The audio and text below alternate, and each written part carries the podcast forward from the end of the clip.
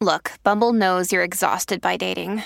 All the, must not take yourself too seriously, and 6'1" since that matters, and what do I even say other than, hey?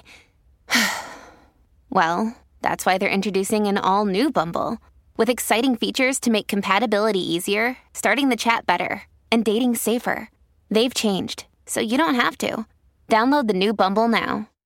Hello, everybody. This is Marshall Poe. I'm the editor of the New Books Network. NBN listeners like to read books and buy them. So we thought we'd tell you that right now our friends at Princeton University Press are having a remarkable site-wide sale. You can get 50% off books, including ebooks and audiobooks, with the code 50, F-I-F-T-Y, at checkout until May 31. You can save some real money on Princeton University Press books. I encourage you to go there and check it out. Welcome to the New Books Network. Hello, everybody, and welcome back to New Books in Art, a podcast channel on the New Books Network.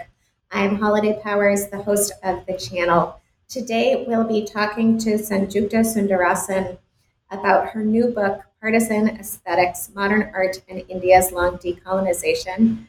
Welcome, Sanjukta. Hi. Delighted to be here. Can you tell us a bit about yourself? Well, thank you, Holiday, for this opportunity to speak about the book. A bit about myself. I grew up, let's say I was born and brought up in India, in Calcutta, in Eastern India, where I studied till my bachelor's degree in history. And then I moved to Delhi to complete my MPhil and MA and MPhil in history. And this is sort of important to kind of show the tension between history and art history in my work. So for 7 years, I did history, and then I was increasingly working on artists and trying to relate somehow historical questions with those of, how artists think, how they practice, what intrigues them, what obsesses them. So from my work on 19th century and 20th century graphic satire in my MPhil dissertation, I remember my supervisor telling me, I think it's better you apply to art history for a PhD. And that's what happened. So I applied to University College London, where my supervisor was not a South Asianist, but he worked on early 20th century, Marxism and modernism in the context of the United States. So the project at that point of time was around modern art and politics in India, but primarily it was around left-wing aesthetics. So yeah, that's what happened. And I started my PhD in the UK in art history, working on the left and visual arts. So yeah, that's what it has been. And then after the PhD, I moved to the Netherlands, teaching at Leiden University in Asian Studies. And in 2021, I moved to art history department in the University of Amsterdam. So that's what it has been. So there is a kind of cacophony of history and art history and what is called area studies in my work. So that's more or less the scope, I think, and in and out of different genres of fields, I would say, and of course, different countries and so on. That's what informs the work. Yeah. And so tell us how you came to write this particular book. Well, partisan aesthetics, to begin with, my thesis was not framed as partisan aesthetics. It was geared towards, back in the early 2000s, I saw this exhibition in Delhi around the works of a now often talked about artist Chittaprosad, a communist artist whose works were lost for a very long time. Nobody knew about him other than his friends in, the depths of the party circuits, Communist Party circuits. But somehow, with the growth of the private art world, the art market in India in the 1990s, his work started coming into the market, steered by certain famous galleries like the Delhi Art Gallery and auction houses and so on. And around 2004-5, they started staging these exhibitions in Delhi, where you would suddenly get into, you will get exposed to a plethora of like a miscellaneous body of material, right? So from political prints to old Hindi film industry posters to different objects. So it's a conglomerate, as it were, of objects. And at the exhibition, I remember seeing works by Chittaprosad, who I was familiar with his iconography, but not his name that much. And that familiarity came from seeing graffiti in the streets of Calcutta. Calcutta was a communist, was under communist government for 35 years. So the visual iconography of protest I was familiar with, but the artist I wasn't, right? So I saw these works and I wondered why there is no art historical conversation, even historical conversation around this genre of political art, or let's say political iconography or subversive iconography. So my thesis project began with Chittaprosad. I thought, okay, I'm going to work on his famine works from the 1940s. But when I started the work, I guess all of us go through this. When you begin the work, you have an idea, and then just it becomes something completely different as you start prodding the material. And I realized that questions of the political, the social, the socialist, whatever we call it, in the 1940s are basically animating and activating ideas that were there, let's say, from the 1920s.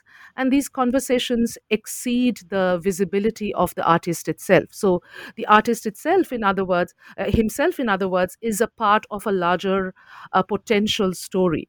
And my project then became trying to give room to what that potential story is. In the thesis itself, it became about dialogues between ideas of, or let's say, shifting notions of modernity in the field of visual art, and also ideas of the people and the popular in politics. So I started looking at how artists from the 1920s onwards, actually, so I expanded, decentered the 1940s, as it were, to both 1920s and 30s and further down into 1950s and 60s. And with that scale, I tried to look at how ideas of political were developing and how the Communist Party in India was trying to capture that space of political art. So that's how modern art enters and deals with this question of the political. So that is what the thesis was on. But these ideas, as I look back and speak, the political comes up as a more sharpened idea.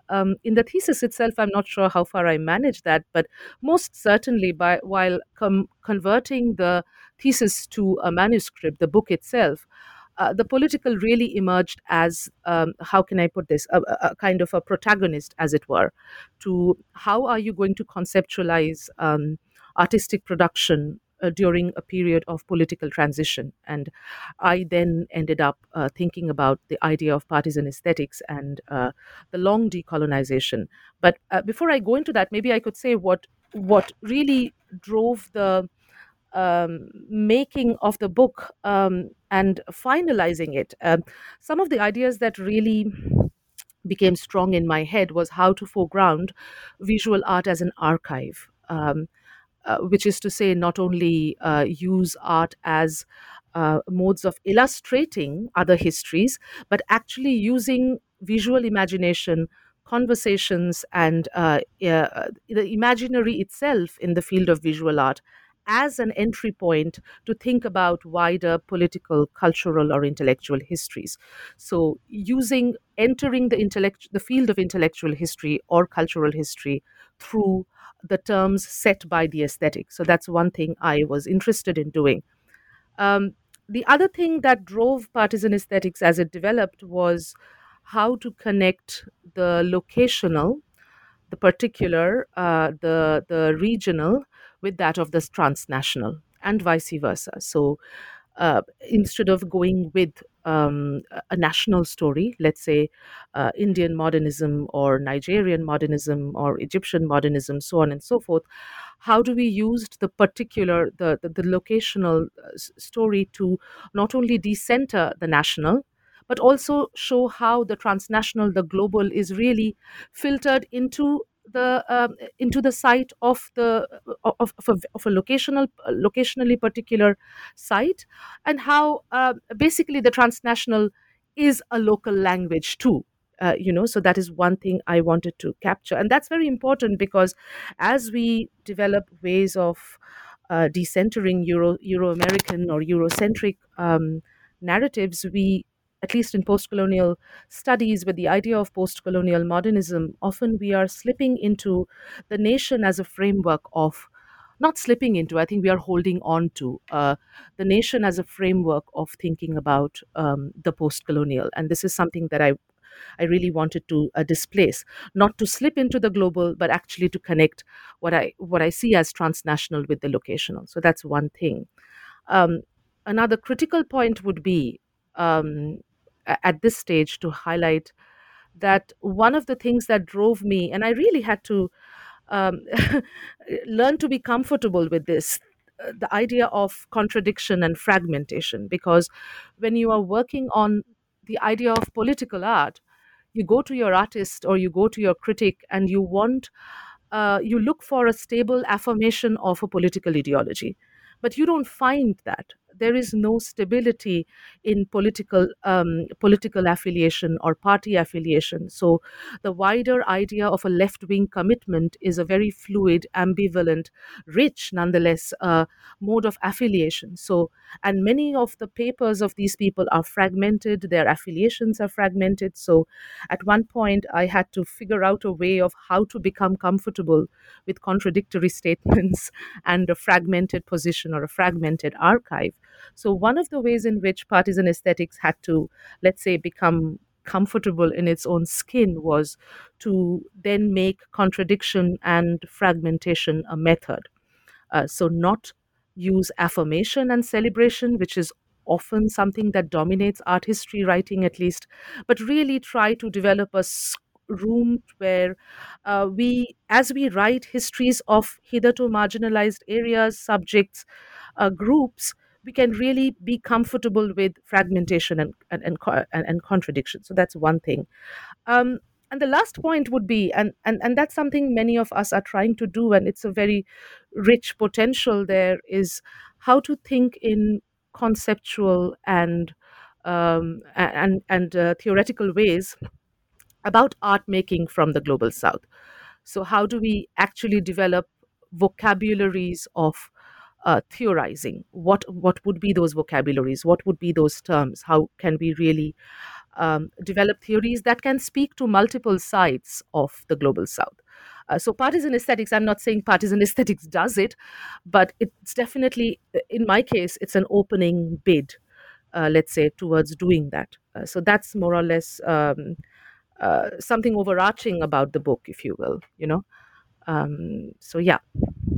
And so you come into the book by laying out a lot of these really foundational ideas for what is going to come later on in the book, including the idea of partisan aesthetics itself.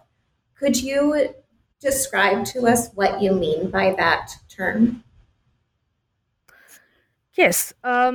Like I said, I came to the idea of partisan aesthetics fairly late in the research, and that's important because it kind of had to be wrenched out of that cacophony of contradictions, So partisan aesthetics as a framework is about contradiction. My entry point in the book, so the introduction ended up being very long, and it amazes me now when I try to teach from the book. I always think that it's hard to teach a chapter without the introduction. So I guess the introduction, in that sense, sets the stage in more ways than one. My entry point in the book has been the famine, the Bengal famine of 1943, which happened along the eastern frontiers of the Allied Army, the easternmost outpost of the Allied Army in 1943. and it was notorious for being man-made. So it was caused not by absence of food, but a crisis of access to the food. And of course, economists like Amartya Sen, etc., have written about it. His Nobel Prize-winning research in poverty and famine in India in the 80s was on the Bengal famine. So the famine for me became an entry point, not as an originary point that, you know, the famine comes and since then art is different. But to me, the famine almost became a kind of hinge to think about how wider ideas of modernity were transforming and how the famine becomes a way of organizing visual thinking.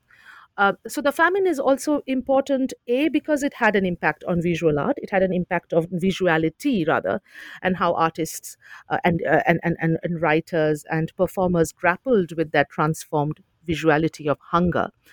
But also because it allowed the Communist Party of India to enter the space of cultural politics in a particular way. And why is that important?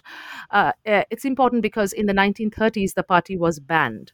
So as new socialist ideas were spreading in the 1930s, the Communist Party in itself was underground.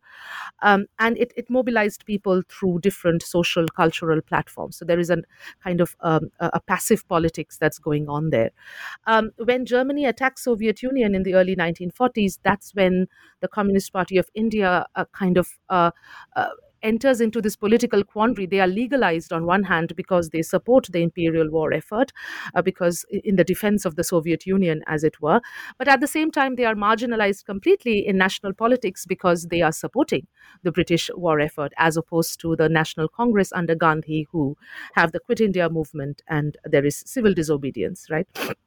So for the party, it becomes very important to then develop an alternative political, if you will, a political that is not tied to active attack on the British government or the colonial government, but a kind of passive attack. And that space of passive politics is that space of culture. So the famine becomes one way, trigger maybe, that allows the party to develop a space for activism. Social activism, relief work, cultural activism. It reaches out to artists, writers, established cultural figures, even academics, cultural thinkers, if you will, and tries to develop what is called, what has been retrospectively called the Marxist cultural movement. I can talk about that later, but what's important is to understand how the famine becomes what I have called in the book a conjuncture. A conjuncture is most definitely not an originary point, but a conjuncture is a moment that through crisis, via crisis in the Gramscian sense, triggers possibilities, triggers multiple forces to act upon each other. What was interesting to me, of course, this is the 1940s, which is a climactic closing decade of anti-colonial movement in India. And the famine with its completely different politics, where the left is both supporting the colonial government and trying to develop a wider anti-imperialist critique at the same time, trying to develop its own forms of internationalism. And then, of course, 1947, partition and independence, of course. It does, the 1940s anyway is a conjunctural decade. So my point was to see how the famine triggers that conjuncture in a particular way. And I went back to the Gramscian idea of the conjuncture via Stuart Hall, really, to whom a conjuncture is not just a singular moment, but a dynamic of contradictions and difference in the Gramscian line. But it has what he called a circular temporality. So a conjuncture recurs. It recurs across time. It recurs in afterlives through memory, memorialization. So there is a way in which the conjuncture is not just about the singularity of an event, in this case the famine, but it's also about the circularity, if you will, of its afterlives. So how does this memory of the famine, or let's say the shadow of the famine, keep recurring? So that, to me, the famine was an entry point to also conceptualize that conjuncture. Now, that conjuncture in itself, like I said, generated an aesthetic. It generated an aesthetic by putting pressure on what are the values of beauty in art, what is the value of, or let's say, how can the nation be visualized? So, you know, in anti-colonial movements, visualizing the nation is an integral part of cultural imagination. So how is the nation visualized? So it definitely puts pressure on that. There are new values of vision that come up. And some of these things I'm saying because you also see this in art criticism from the period. And also what comes up time and again in the writings on both from the 1930s and of course the 1940s is how ideas of, how questions of place, location, context, and the everyday would be captured in art. What are the new values of what? And you often see these vocabularies of new nationalism or new sensibilities of truth that critics are trying to develop as they try and understand what is this new aesthetic of realism. They don't want to use the term realism, but they try to nuance it, subjective realism or new realism, a lot of vocabularies you see. So that aesthetic, there is an aesthetic dimension to that conjuncture. What's important is to understand this conjuncture did not produce a singular art movement. It produced, let's say, a collective or conglomerate of vocabularies. And how to write about that conglomerate is also something that partisan aesthetics tries to get into. The next point, of course, is that there is a political dimension to this conglomerate. There is a political dimension to this aesthetic. What is that dimension? Though I work with the left and left-wing imagery or left-wing aesthetics, like I said already, finding a singular affiliation became very hard. The closer I looked, I found that there were multiple modalities at play. There was projection on famous artists. There were enlisting of, young artist documenters, artist reporters. There were new art collectives that were coming up and joining the Communist Party in certain platforms and rejecting the Communist Party in other platforms. So this kind of vacillation one had to make sense of. So I kind of allowed myself to think about what does being and becoming political mean, even when we talk about aesthetics and the left? So how do we really pluralize and provincialize the idea of the left, if you will? And of course, how these plural modalities of the political shape the wider question of modernism and decolonization. So modernism, the imagination of modernism and modern art during decolonization is one of contradiction. One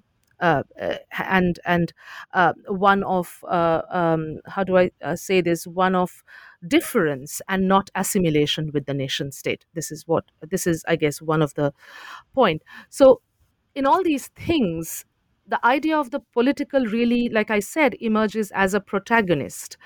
In the book itself, the political did not become the representation of hunger in art, but it rather looking at the historical agency hunger had in transforming and entangling two different threads during decolonization. One is the shifting ideas of modernity in the mid-20th century, and the other is shifting dynamics of left-wing politics, because pre-independence and post-independence, the destiny of the left also changes in India. So really, as a concept, partisan aesthetics does the work of understanding what are the terms, how did art and left-wing politics entangle? So it is that how that partisan aesthetics tries to capture. It's most definitely not about propaganda art. I get called in multiple forums these days to talk about this. Of course, partisan aesthetics has a definite affiliation, a definite meaning in the context, let's say, of East European studies, etc.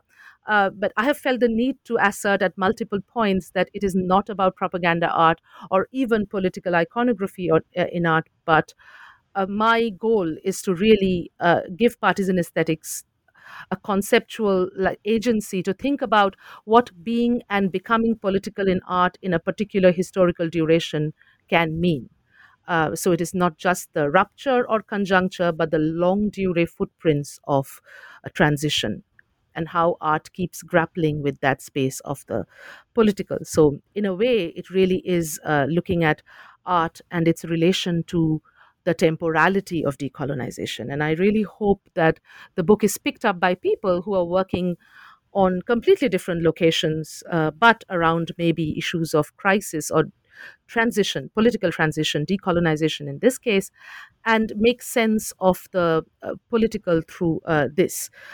One other point about that is also to see how a specifically local event or rupture like the famine mobilizes multiple lines of scales of the transnational. So whether that is war, whether that is anti-fascist mobilization, anti-imperialism, transnational solidarities that get activated via the famine and the political culture and the cultural politics it generates. So, in other words, so much to say that partisan aesthetics is a generative term, maybe, to think about what the political could mean in the field of visual art. So that would be the larger point, I think.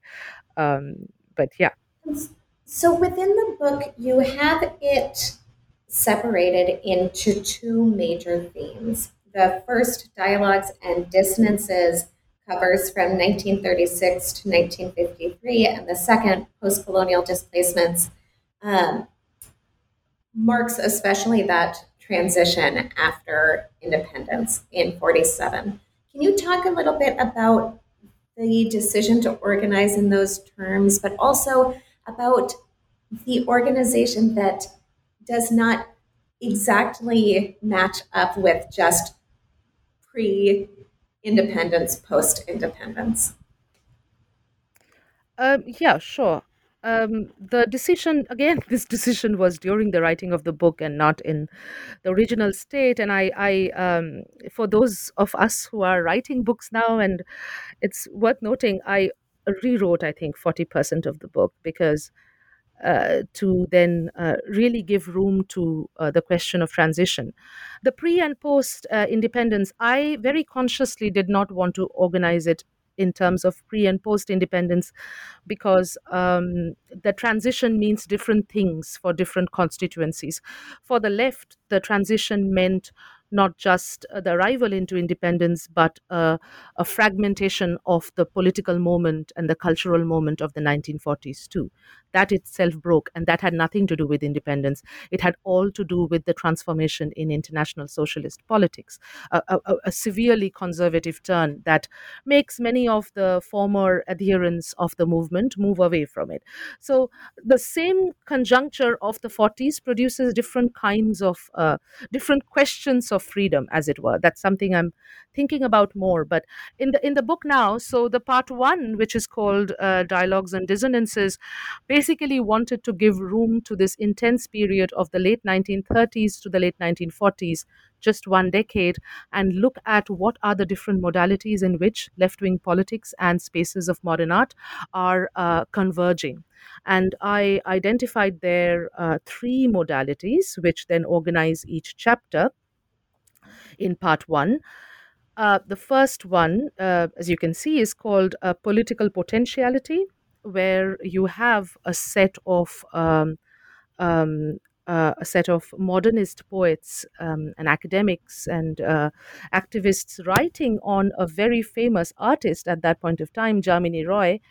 And as they write on him, you see new registers of new vocabularies of the social and the socialist in art emerging.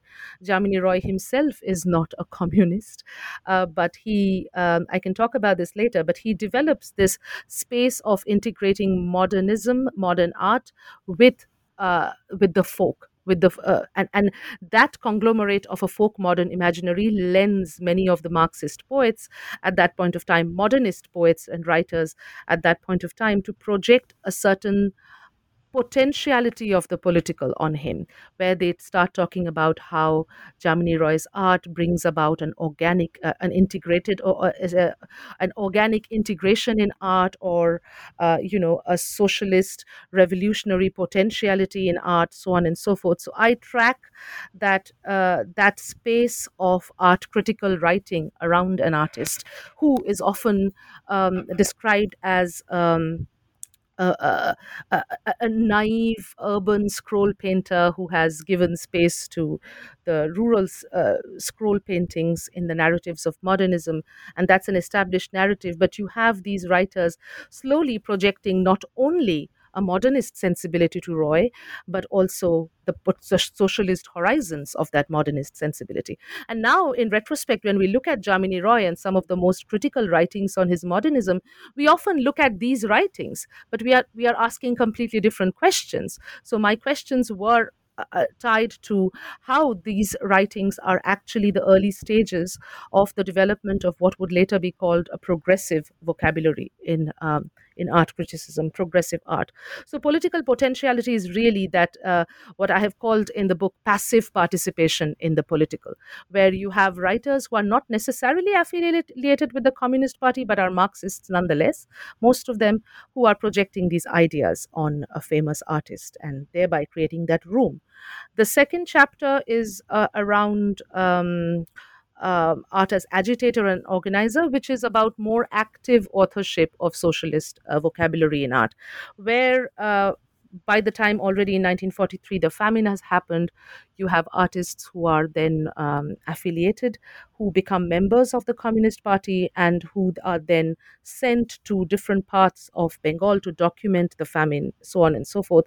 So there is a more kind of active, partisan membership of the communist movement and art that emerges from that, in a nutshell. And then concrete contextuality is the third chapter, where I look at this vacillating affiliation of a new group of artists, the Calcutta group of artists, who come up during the Bengal famine, who say that, our values of modern art needs to capture this space of crisis, the space of social rupture. At times they are with the party, at times they are not. So for me, the first part of the book really is to capture this question of passive participation, active authorship, and vacillating affiliation. So that's the dialogues and dissonances. That's why I called it Dialogues and Dissonances. Very quickly, the second part of the book, which is titled Post-Colonial Displacements, looks at what happens when this moment of dialogue and dissonances dissipates.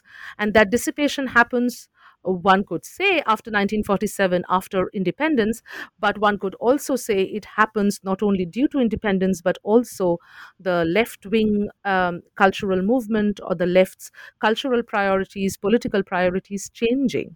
So many of the members of the cultural movement who questioned the completeness of the independence, called for economic freedom, social freedom. Many members of the Communist Party were jailed by late 1940s in India by the Nehruvian government. The movement itself dissipated completely, due to incarceration, but also due to the fact that many cultural performers who were happy to align with the left in the 40s as part of a wider anti-fascist kind of anti-imperialist conglomerate found the new Zhdanovist turn in the socialist movement global, in the USSR in particular, more widely globally, they found that disturbing and they removed themselves from the party.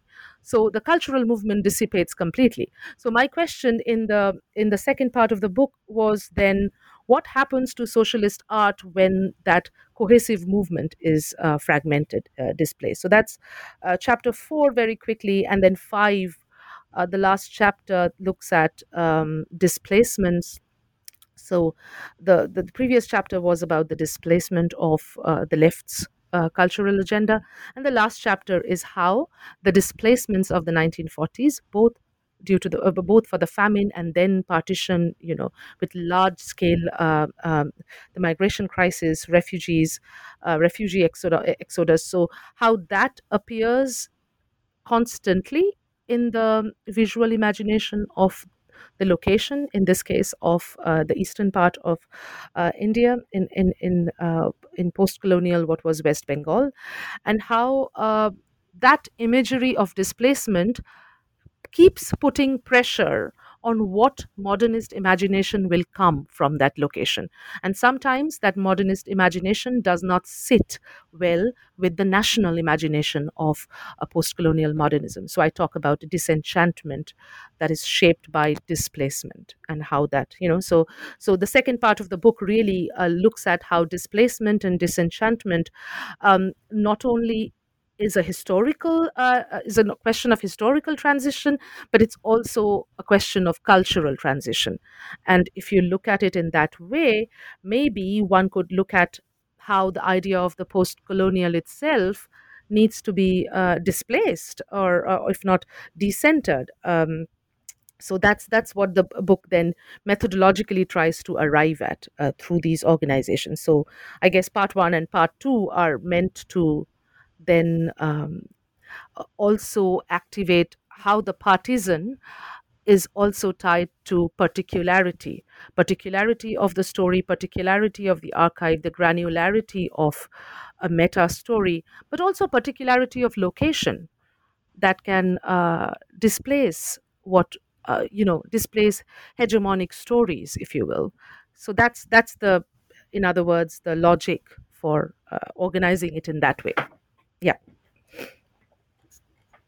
And if we could just come back to thinking through what you're doing in each of these chapters, because I think it's really helpful to understand this structure and how you are using this structure really very thoughtfully in terms of how you were engaging with this question really of the post-colonial and what that means. But I also want to make sure to really hear your thoughts and your argument about each of these pieces individually. So I think you described to us for Jamini Roy this notion that you elaborate of the passive participation of art in the political mobilization of culture. Do you want to add to what you were saying about that? Yeah, I guess, because, with the growth of art histories from the global south, we often we focus on particular movements and we foreground them as protagonists of modernism from the area and so on. For example, in the context of Indian modernism, you hear often the story of the progressive artists and the progressive artist groups and so on, who came up very critically in the late 1940s at the moment of arrival into independence. And there is a narrative around their, ideas of secularism, modernism, internationalism, globalism via their art. One of the things that I encountered while working is that once you start moving away from iconic groups or overtly talked about groups, though, of course, one can do way more than what is being done, of course. Once you start looking at the granular details of art critical conversations, you can see a completely different genealogy. For example, the vocabulary of progressive art appears in the 1930s in the context of literature often, as is well known, but in the context of visual art too, as literary critics and writers and poets are writing on, let's say, an artist like Roy. So for me, it became important to take back the vocabulary of progressive to not only to the 30s, but also connect it to a kind of cusp between Marxism and modernism. So modernist writers who are talking about emancipation of form, emancipation of poetry, etc., how they bring that sensibility to thinking about visual art. When none of the artists in the field of visual art are actively talking about socialism or Marxism. So for me, that different entry point into lineages or genealogies of politics becomes important. That's also important because often we relate left-wing aesthetics to questions of propaganda. And here you have not propaganda, but a discourse around form. What is going to be the form of socialism, as it were? It's also important that these writings are not by critics, but they are by modernist poets or academics. and how these spaces are gradually infiltrated seems a negative word, let's say percolated by a new young left-wing activists who try and enlist membership to the Red Book Club and so on and so forth, and how really the organic formation of a socialist aesthetic takes place socially. So more book reviews on socialist politics, more memberships of international socialist organizations, and you see membership growing. None of these people are members of the Communist Party, which in the 30s is underground. So you see a completely different social formation of an aesthetic, left-wing aesthetic, taking place. So that's something I would like to highlight from this book, from this chapter. And particularly, I sometimes get told that I have not talked about Jamini Roy's art enough, and I feel that, of course, but then people have talked about his art. What we often do not get to talk about is this wider conversation around him. And he's a member of these spaces, he goes and attends all these social gatherings, and he's intrigued by these vocabularies around him. So sometimes he participates, sometimes he doesn't, but he's just happy to see this vocabulary around him. So later, when he's invited by the anti-fascist writers and artists collective to come and speak to their different conferences, he goes at times. But when Calcutta is bombed in 1941, 42, then he just stops going. He doesn't leave home. And, while around him, this kind of vocabulary is growing outside.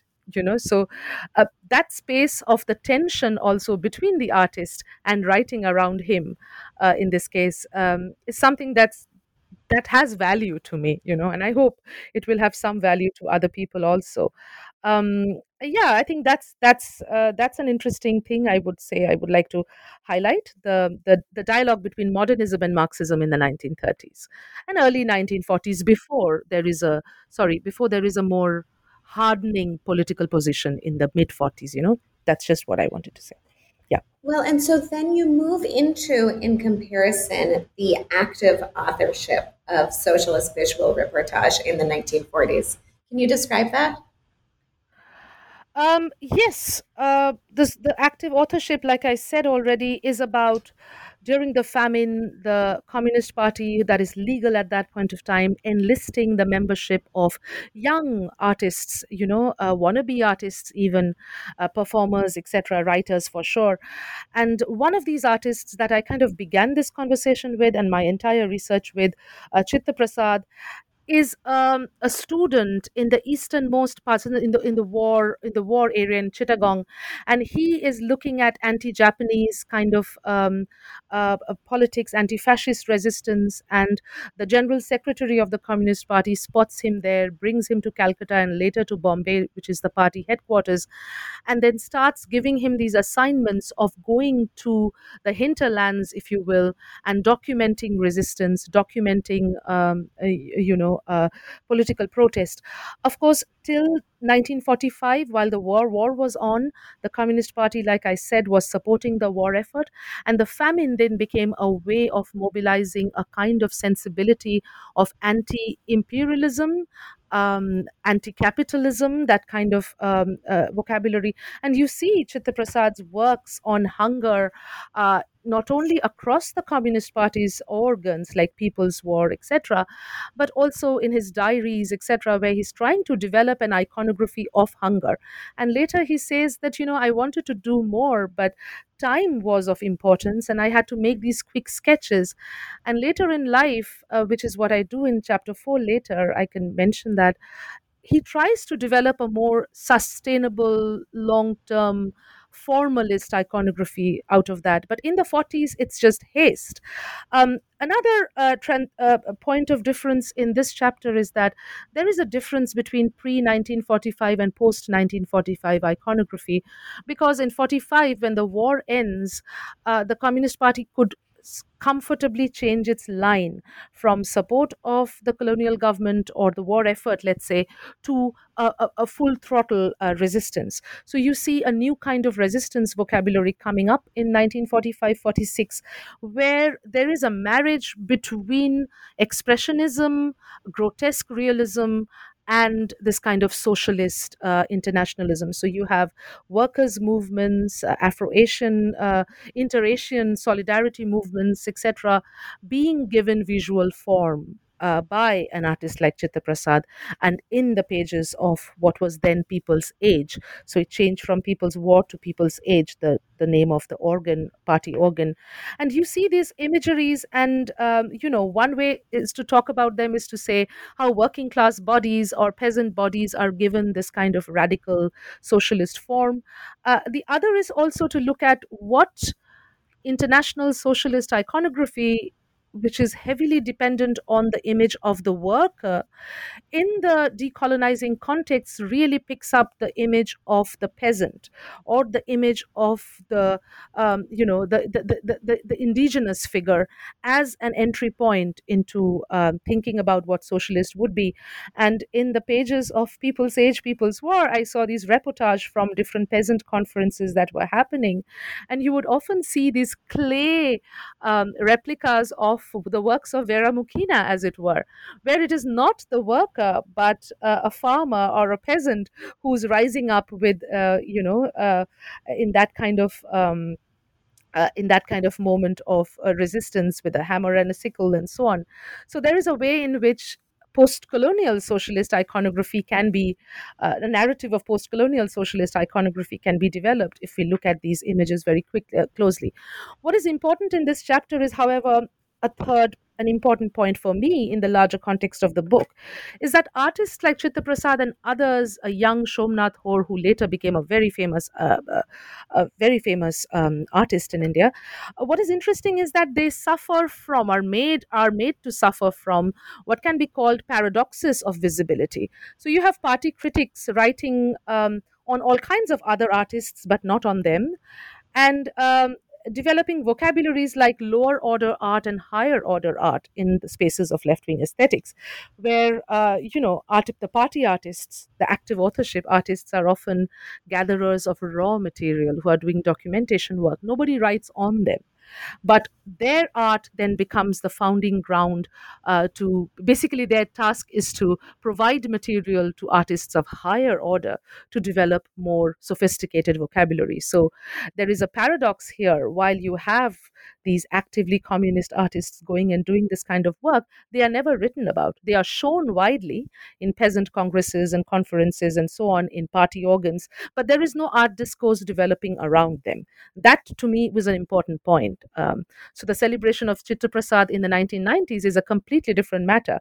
But in the 40s, that was not there, or even after, that was not there. So that paradox was important for me to arrive at. Yeah. So you then move into the Calcutta group and what you describe as the vacillating affiliations to the social and the socialist. Yep. Yeah.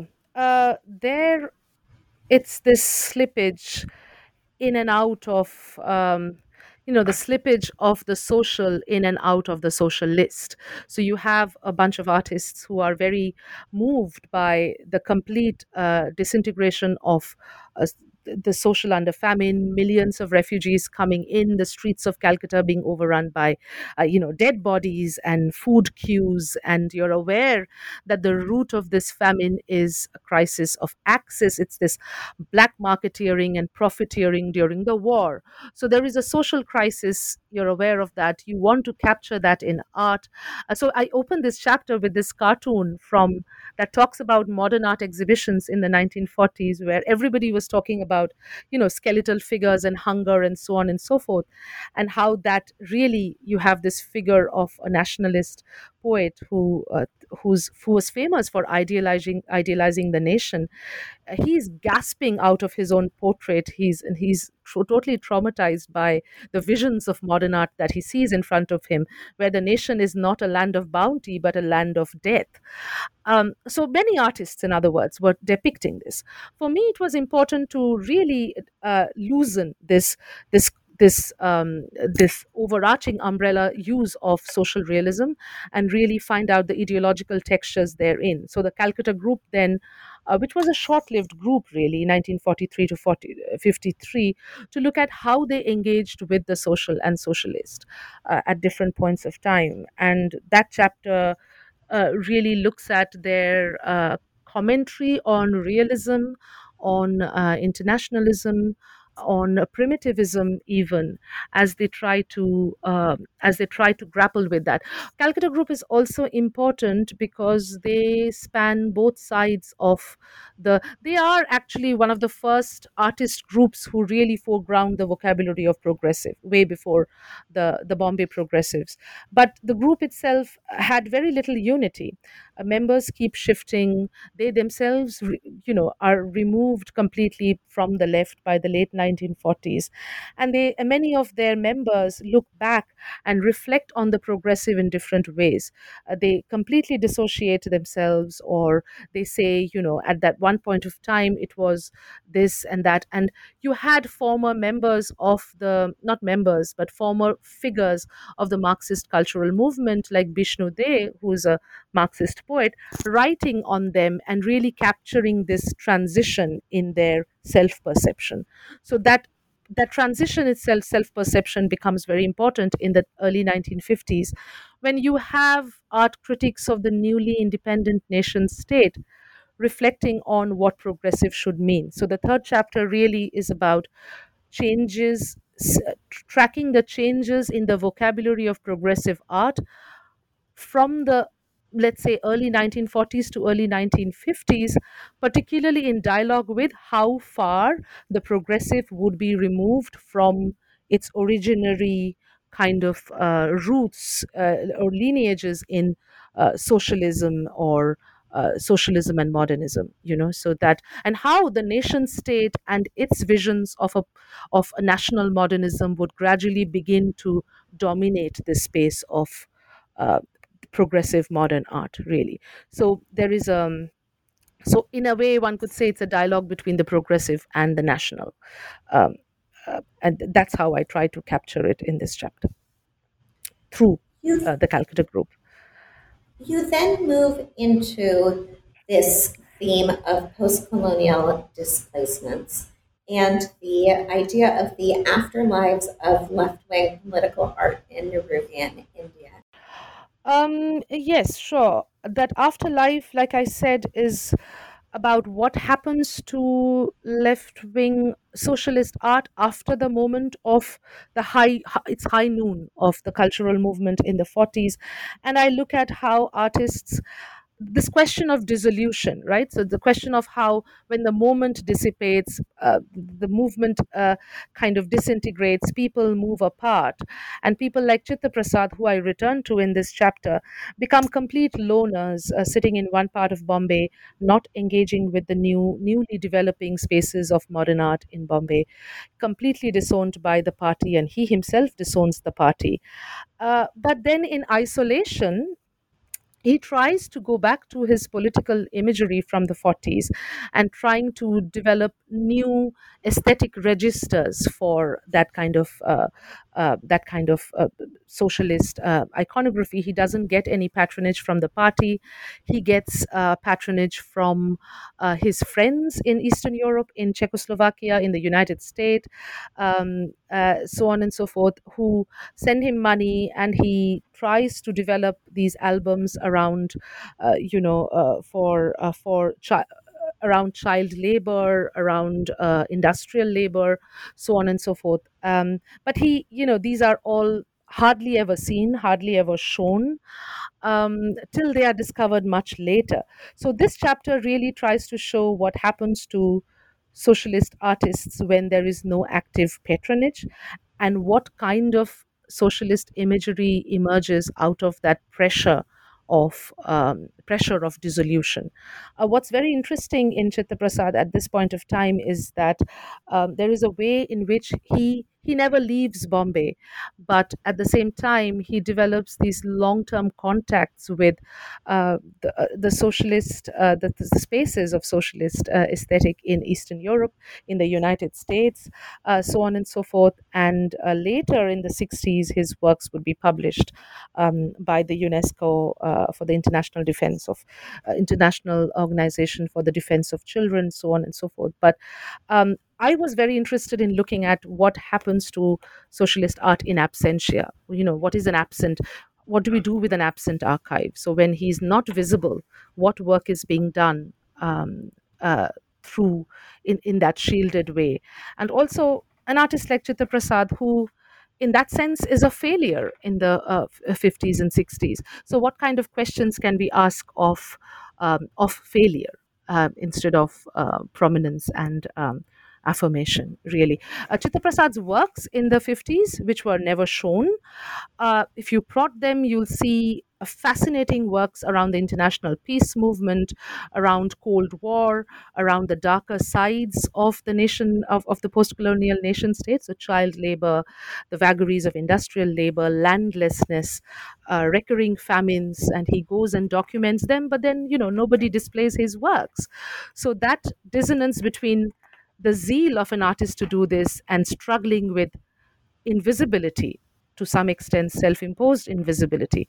These are the registers that kind of dominate this chapter, and which I try to put in dialogue with wider art discourse developing in the country, where there is a stress on moving away from socialist kind of actively socialist affiliations, but focusing more on, and this is something that you will see globally, right? So there is a focus on humanism as this kind of almost depoliticized sense of the social, which will then counter a very Cold War-ridden vocabulary of socialist art. So you see that in India, which is gains a unique form under Nehruvian socialism, where he goes back.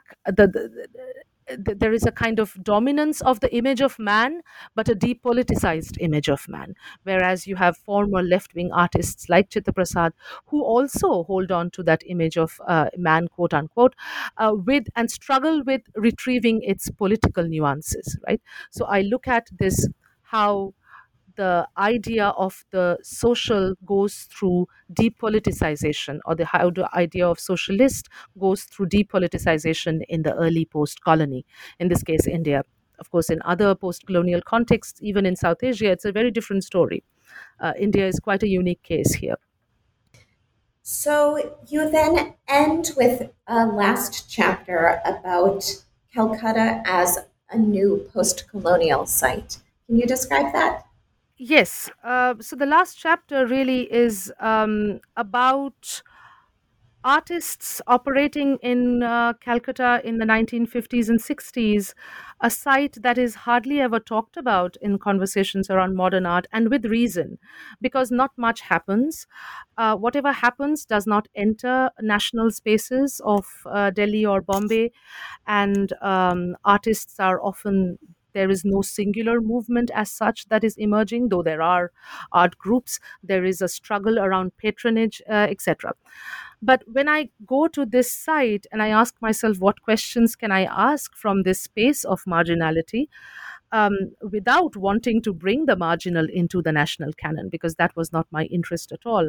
I was interested in staying with the marginal and see how the marginal can be a productive site and really allow these obsessions of artists to come out. And one thing I saw was that there was an obsession with the image of hunger for sure, the image of the refugee, the image of the destitute, or the urban texture as one of disintegration, like a palimpsestic of disintegration and political utopia, because you have to understand Calcutta in the 60s and 70s is very much a place where far left agitation, Maoist politics is gaining ground. So I kind of begin with this undulating image of Calcutta as a city that is, you know, animated by crisis and exuberance and revolution and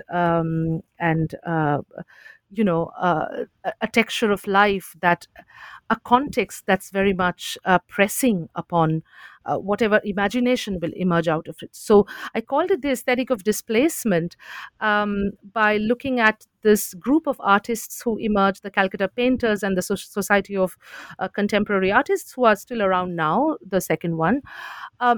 Many of these artists would gain prominence later, but if I stick to the 1960s, which is what I wanted to do, many of them, you see them obsessively returning to the question of displacement and trying to arrive at aesthetic forms that will make them give modernist vocabulary to this very locational experience of displacement. So to me, that obsession and trying to develop an imagery is a very productive ground, rather than identifying a famous artist in that.